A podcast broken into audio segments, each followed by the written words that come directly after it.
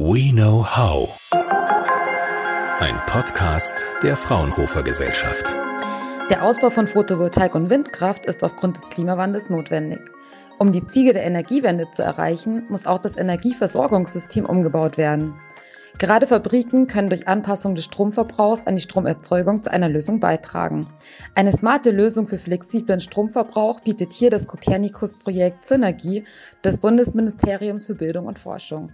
Getestet wird die innovative Lösung, an der mehrere Fraunhofer-Institute sowie Partner aus Wissenschaft und Wirtschaft zusammenarbeiten, bereits in der Modellregion Augsburg. Damit herzlich willkommen zum Fraunhofer Podcast. Mein Name ist Andrea Plätz und ich spreche heute mit Jana Köberlein und Stefan Roth vom Fraunhofer Institut für Gießerei, Composite und Verarbeitungstechnik IGCV über das Projekt. Hallo zusammen, schön, dass Sie da sind. Ja, hallo und danke für die Einladung in die Podcast-Folge. Welche Herausforderungen stellen sich denn bei der Stromproduktion von Windkraft- und Photovoltaikanlagen generell? Und welches Potenzial bietet die Industrie, Schwankungen im Stromnetz auszugleichen? Die Herausforderungen, die liegen weniger in der Stromproduktion, äh, mehr im Netzbetrieb.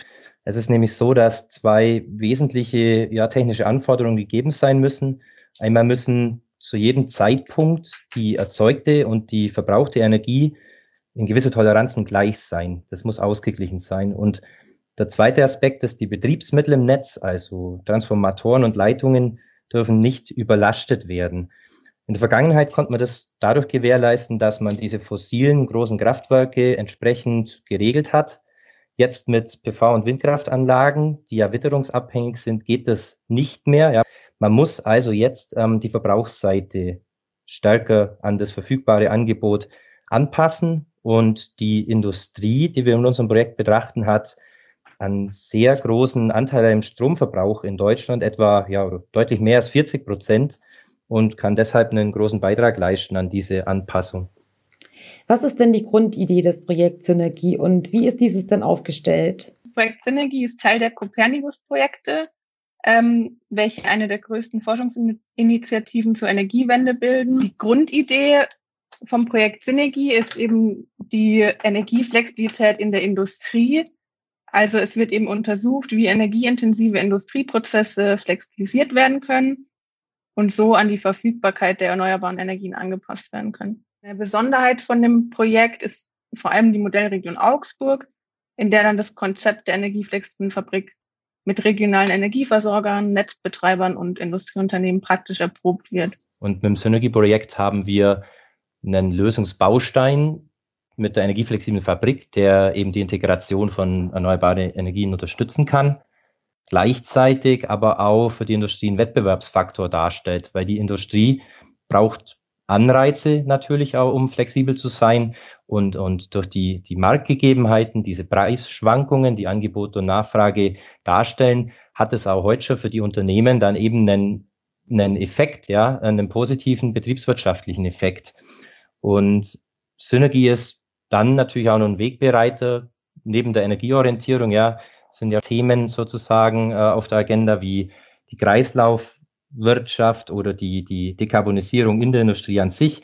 Das heißt, diese Mechanismen, äh, die äh, jetzt erprobt und entwickelt werden, die lassen sich dann natürlich übertragen auf, auf Wiederverwendungsansätze von Hilfsstoffe wie Wasser oder ähm, Materialien unterschiedlicher Qualität, um auch hier die Ressourceneffizienz zu steigern. Ähm, wir haben also so einen Wegbereiter für die äh, Industrie, die mit den neuen Digitalisierungslösungen befähigt ist, ähm, nachhaltig und wirtschaftlich dann zu agieren. Und wo liegt jetzt hier genau das Potenzial innerhalb der Industriebetriebe? Und welche Probleme können denn hierbei auch entstehen? Die Industrie hat zwei wesentliche Vorteile bei der Flexibilisierung gegenüber anderen Sektoren, wie jetzt beispielsweise Verkehr oder Privatsektor. Einmal ähm, verfügen die Unternehmen über große Anlagen, gerade energieintensive Unternehmen in der chemischen Industrie, Metallerzeugung oder Papier- oder Glasindustrie. Das heißt, die Anlagen sind so groß, dass die in wenige Stunden so viel Energie verbrauchen wie ein Einfamilienhaushalt in einem ganzen Jahr. Es entsteht also bei einer Verschiebung ein spürbarer positiver Effekt für das Stromnetz. Und der zweite Vorteil der Industrie ist, dass die über ja, Strukturen zur Anpassung des Energieverbrauchs verfügt. Also in den Unternehmen besteht eine Planungsabteilung und eine Fertigungssteuerung Und es lässt sich daher sozusagen ja neues Kennzahlensystem einbringen, ähm, Stromprognosen als neue Zielgröße einbringen in diese bestehenden Systeme. Herausforderungen, die entstehen können dabei oder auch bestehen, definitiv ist natürlich die hohe Qualitätsanforderung, die die Industrie hat an ihre Produkte. Das heißt, die Verantwortlichen in der Produktion haben hohe Anforderungen an den Ablauf in der Fertigung. Und hier kommt jetzt natürlich eine neue Zielgröße dazu. Strompreisprognosen müssen berücksichtigt werden und die Energieverbräuche der Anlagen müssen berücksichtigt werden. Das heißt, wir müssen Lösungen schaffen, die zuverlässig sind, die ähm, die Produktionsverantwortlichen unterstützen. Beispielsweise, wenn Algorithmen ähm, über, einen, äh, ja, über eine mathematische Modellierung Handlungsempfehlungen geben können, die dann ähm, ja, für die Verantwortlichen heranziehen können für ihre Entscheidungen. Um den energieflexiblen Stromverbrauch zu testen, haben Sie die Region Augsburg gewählt. Worauf haben Sie denn hierbei besonders geachtet? Augsburg und die umliegenden Landkreise wurden deshalb als Modellregion gewählt, weil die Region eben ja ein für deutsche Industrieregion typisches Profil hat in Bezug auf Erzeugung und Verbrauchsstruktur. Und erzeugungsseitig ist es so, dass die Erzeug Energieerzeugungsstruktur eben stark im Wandel ist. Also Fokus sind insbesondere energieintensive Anlagen und Prozesse erstmal, also beispielsweise sehr energieintensiv sind ähm, Schmelzprozesse in Gießereibetrieben oder Umformmaschinen für die Stahlbearbeitungen. Wie wirkt sich denn jetzt nun die Flexibilisierung des Strombedarfs auf die Produktionsziele, die Effizienz und auch die Leistung der Maschinen sowie auch die Gesamtenergiebilanz des Unternehmens aus? Wir haben an unsere Konzepte immer die Anforderung, dass die Flexibilisierung von Energieverbräuchen die Produktionsziele nicht einschränken darf. Das setzt natürlich auch voraus, dass Maschinen jetzt nicht überbeansprucht werden, indem man sie zu oft an- und abschaltet. Das heißt, wenn wir Algorithmen programmieren äh, zur Zuordnung von Aufträgen zu Strompreisen, dann muss das als Nebenbedingung ganz klar berücksichtigt werden. Wie wir das dann machen, wo dann die Flexibilität entsteht, ist in der sogenannten energieorientierten Produktionsplanung und Steuerung. Das heißt, wir nutzen diese üblichen Freiheitsgrade, die die Planung hat, um dann gezielt die Aufträge zu günstige Strompreise zuzuordnen. Ja. Energieintensive Varianten werden dann zu Zeiten gefertigt, wo die Preise tendenziell niedrig sind oder Wartungen werden dann durchgeführt, wenn die Preise hoch sind. Das sind unsere Freiheitsgrade und dadurch, dass wir das in die PPS, also die Produktionsplanung und Steuerung integrieren, haben wir natürlich auch die Produktionsziele ganz stark mit im Blick.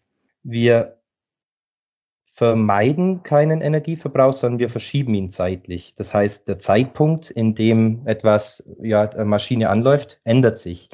Das hat dann den Effekt für das Unternehmen, dass natürlich die äh, Kostensituation berücksichtigt wird auf dem Strommarkt und für das Energiesystem den Nutzen, dass ja Angebot und Nachfrage, die den Preis entstehen lassen, äh, jeweils dann auch berücksichtigt werden.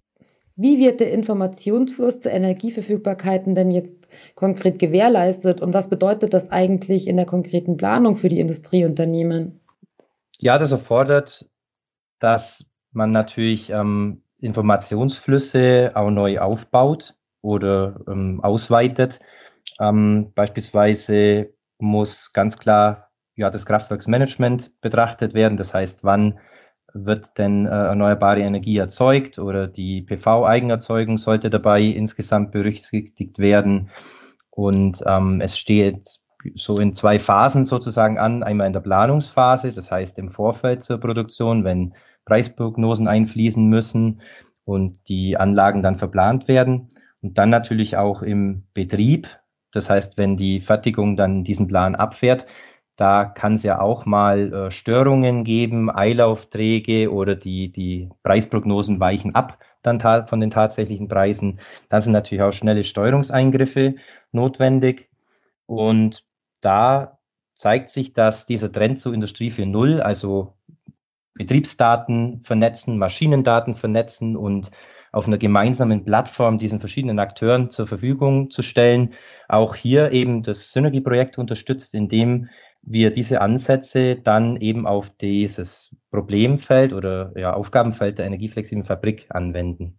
Welche Ergebnisse konnten Sie denn nun schon konkret in der Modellregion Augsburg erheben, gerade vielleicht auch in Bezug auf die Kosteneffizienz und die regionale Energiebilanz? den Partnern in der Modellregion ähm, hat man jetzt eben circa 100 Megawatt flexibilisierbare Last identifiziert und jetzt geht es eben daran, diese zu befähigen, befähigen und auch die Machbarkeit der Vermarktung dieser Flexibilität in der Modellregion zu erproben. Jetzt haben wir von größeren Industrieunternehmen gesprochen. Ist die energieflexible Fabrik denn auch für kleinere Unternehmen attraktiv und wie einfach oder schwierig ist es eigentlich in der Umsetzung? Energiespezifische Daten zu berücksichtigen lohnt sich für alle Unternehmen auf unterschiedlichen Ebenen. Also bei großen Unternehmen, wo der Energieverbrauch eine große Rolle spielt, da ist es ganz klar, die haben Zugänge zu verschiedenen Märkte und können direkt auf verschiedene Preise reagieren, die ja stark schwanken an die deutschen Märkte. Kleine und mittlere Unternehmen, die jetzt nicht so energieintensiv sind, haben dann aber wiederum ja auch ähm, Gebäudeausrüstung wie jetzt Druckluft, Kompressoren und auch die lassen sich verschieben, lassen sich anpassen und es finden sich dann beispielsweise Kosteneinsparmöglichkeiten, wenn man an den Eigenverbrauch von der PV-Anlage sich anpasst oder wenn ein Blockheizkraftwerk betrieben wird. Also die, die Ansätze für die Unternehmen sind vielfältig und alle haben in gewisser Weise einen positiven Effekt äh, auf das Energiesystem. Von daher kann man es so formulieren, die Unternehmen, die ja sich mit der digitalen Transformation momentan beschäftigen, adressieren ja erstmal die Themen, wie man den Kunden einen Mehrwert bieten kann, kann ich diese Digitalisierungslösungen einsetzen für erstmal die primären Produktionsfaktoren. Und im Zuge dessen lohnt es sich für alle Unternehmen natürlich auch, ähm, auf die Kostenseite zu schauen. Das sind dann die, die Stromkosten und diese digitale Transformation auch so zu verstehen, die Energiedaten damit reinzubringen in die Prozesse. Das heißt, ähm, die Visualisierung von der Verbräuche, die, die Preisprognosen oder die Eigenerzeugungsprognosen berücksichtigen bei Planungs- und Steuerungsaufgaben. Und ähm, das lässt sich gut verschränken, sozusagen mit aktuellen ja, Industrie für Null Bewegungen empfiehlt sich sicherlich alle Unternehmen. Und ähm, ja, schwierig, schwierig ist vielleicht vor allem natürlich für die Unternehmen die Frage, welches Know-how da benötigt wird und welches baut man sich selber auf. Und welches Know-how bringen Sie als Fraunhofer IGCV hier konkret ein? Wir betrachten uns einerseits die Prozesse, also wie sind die Kommunikationswege, wer mit wem, wir schauen uns an, wie die verbessert werden sollten, ja, wo, wo fehlen Informationen, wo müssen die Informationen zu einem früheren Zeitpunkt verfügbar sein. Im nächsten Schritt statten wir dann diese Kommunikationswege, da wo sie analog sind, mit, mit äh, den Lösungen aus, um das zu digitalisieren, ja, beispielsweise, dass ähm, separate Datenplattformen dann auch zentralisiert werden im Unternehmen für sich.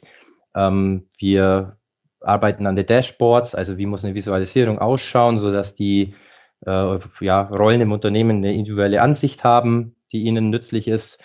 Vieles, was momentan auch nur manuell oder in Excel ganz ähm, mit Eigenbaulösungen äh, geplant wird, setzen wir dann um in äh, mit einem Algorithmus, das heißt ähm, ja, mathematische Optimierungen oder Simulationsmodelle, die dann einfach viel komplexere Fragestellungen beantworten können und so Handlungsalternativen dann aufzeigen. Wie geht es in Zukunft weiter? Was sind die konkreten nächsten Schritte des Projekts? Ja, wie es meine Kollegin schon angesprochen hat, äh, sind wir ganz stark in den Vorbereitungen zum Feldtest und haben den auch teilweise schon gestartet. Das heißt, da sollen die energieflexiblen Fabriken über diese Plattformlösungen mit Netzbetreibern und Energieversorgungsunternehmen in der Region Augsburg in Kommunikation gehen. Und das in ja, Anwendungsfällen, die heute schon reale Energiewende-Probleme darstellen ja, und zukünftig ähm, immer häufiger auftreten werden. Vielen Dank für die vielseitigen und interessanten Einblicke in Ihr Projekt. Das war die heutige Podcast-Folge mit Jana Köberlein und Stefan Roth vom Fraunhofer IGTV. Sie haben über das Projekt Synergie gesprochen und das neuartige Konzept zur Unterstützung des Stromversorgungssystems und flexiblen Stromverbrauchs als smarte Lösung für Fabriken vorgestellt. Danke Ihnen beiden und weiterhin viel Erfolg in Ihrem Projekt. Auf Wiedersehen. Fraunhofer. We know how.